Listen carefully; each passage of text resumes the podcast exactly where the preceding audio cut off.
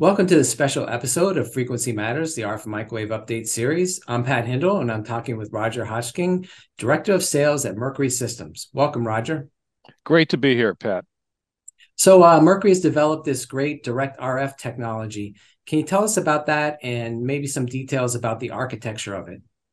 Sure. Well, direct RF uh, has been around for a little while now, but the, the performance levels are increasing each time we turn around. They're getting more powerful. What direct RF really does is it directly digitizes a high frequency RF signal that previously required a analog RF translation frequency translation stage to acquire on a lower speed sampling rate A to D converter. Now the A to D converters are so fast that they can digitize the RF signal frequencies directly, thus eliminating that analog down convert frequency stage. So it's a real game changer in terms of software radio architectures for a lot of systems and very important for defense systems, radar and EW, most importantly. And so, what are some of the advantages and disadvantages of direct conversion? Because I know it could consume a lot of power, maybe. And I think you're direct converting to 30 gigahertz now, which is amazing. Yeah, we have got sampling rates up to 64 gigasamples per second. Uh, input bandwidths are about up to 36 gigahertz signal frequencies.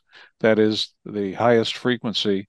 But with a 64 gigasample or A to D converter, you can you can actually capture 30 gigahertz or more of instantaneous bandwidth, which is really remarkable.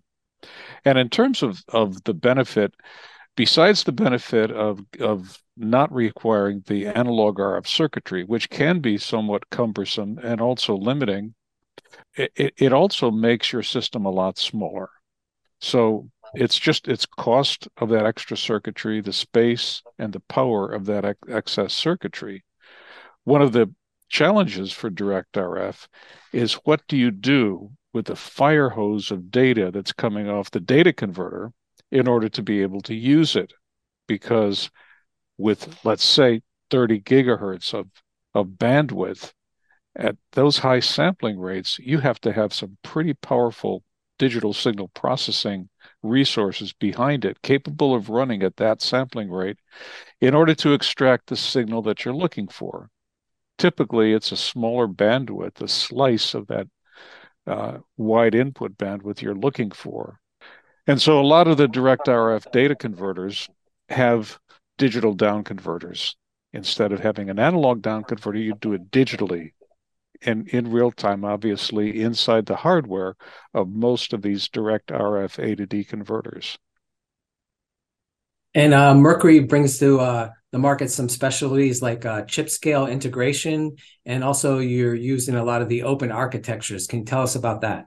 Sure. Well, we have uh, a device called the RF SIP, which is a integrated version of a 64 gigasample per second A to D and D to A chiplet with a a, a Versal ACAP processor, which is a AMD Xilinx processor, advanced with a multiple processing engines on board, including scalar, uh, vector, and uh, image processing all on the same device, the same FPGA device, and coupling those very tightly, those resources to the high-speed direct RF uh, data converters is is really the magic in trying to keep the system size small and to reduce latency with that direct connection to make total time from an analog signal in through a processing chain to an analog signal out, as you would need for, let's say, an electronic warfare application.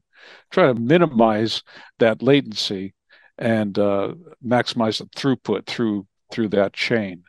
So that's another major advantage.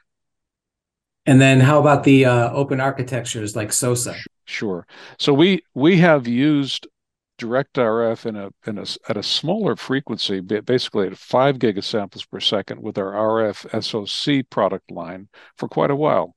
And in some ways, direct RF uh, really just means fast A to D converters. And six gig, you know, five gigasamples per second is relatively fast compared to what you could do, say, five years ago or so.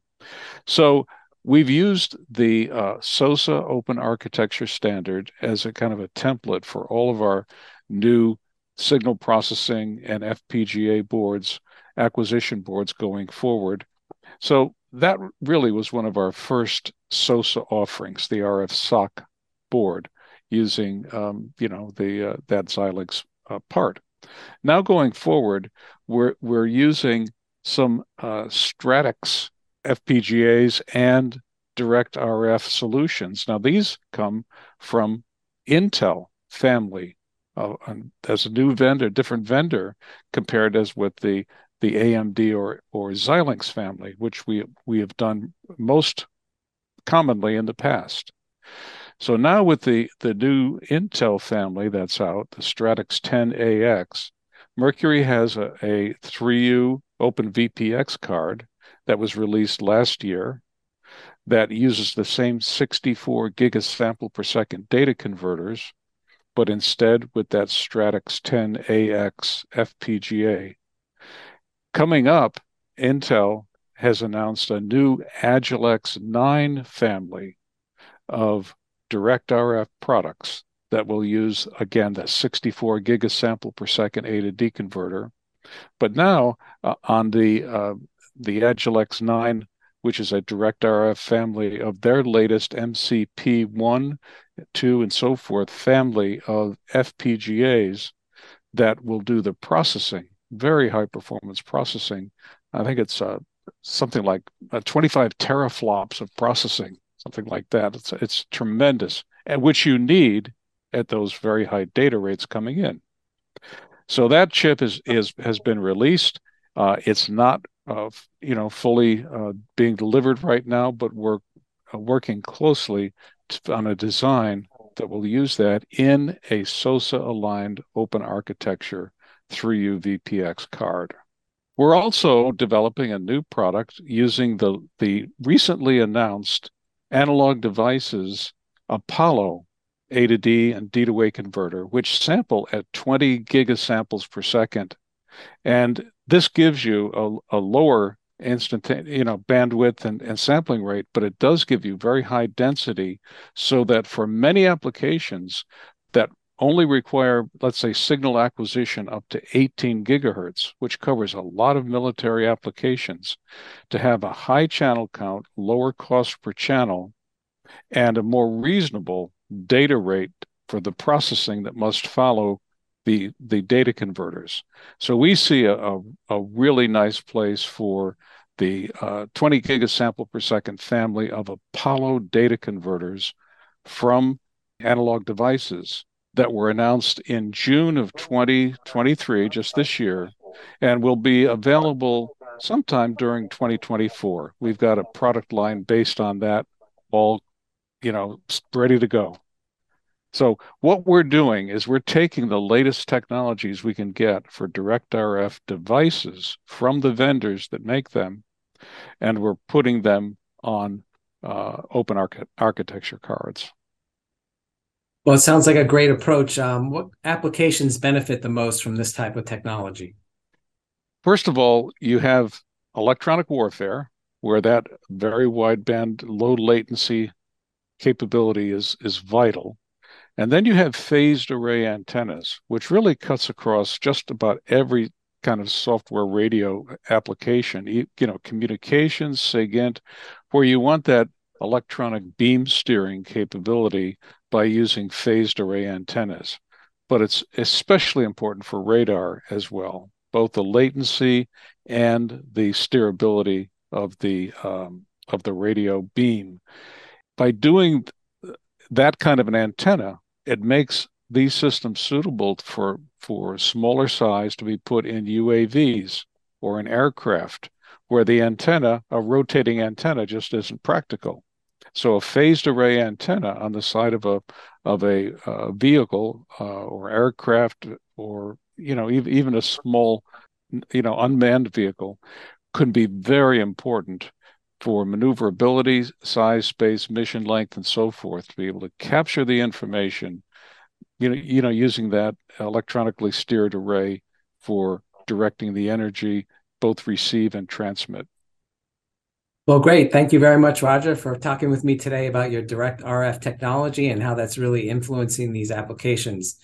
I'm sure this technology will do well in the marketplace, so we'll be happy to uh, check in with you down the line. And to our audience, you can find more videos at videos.microwavejournal.com. Thanks for watching.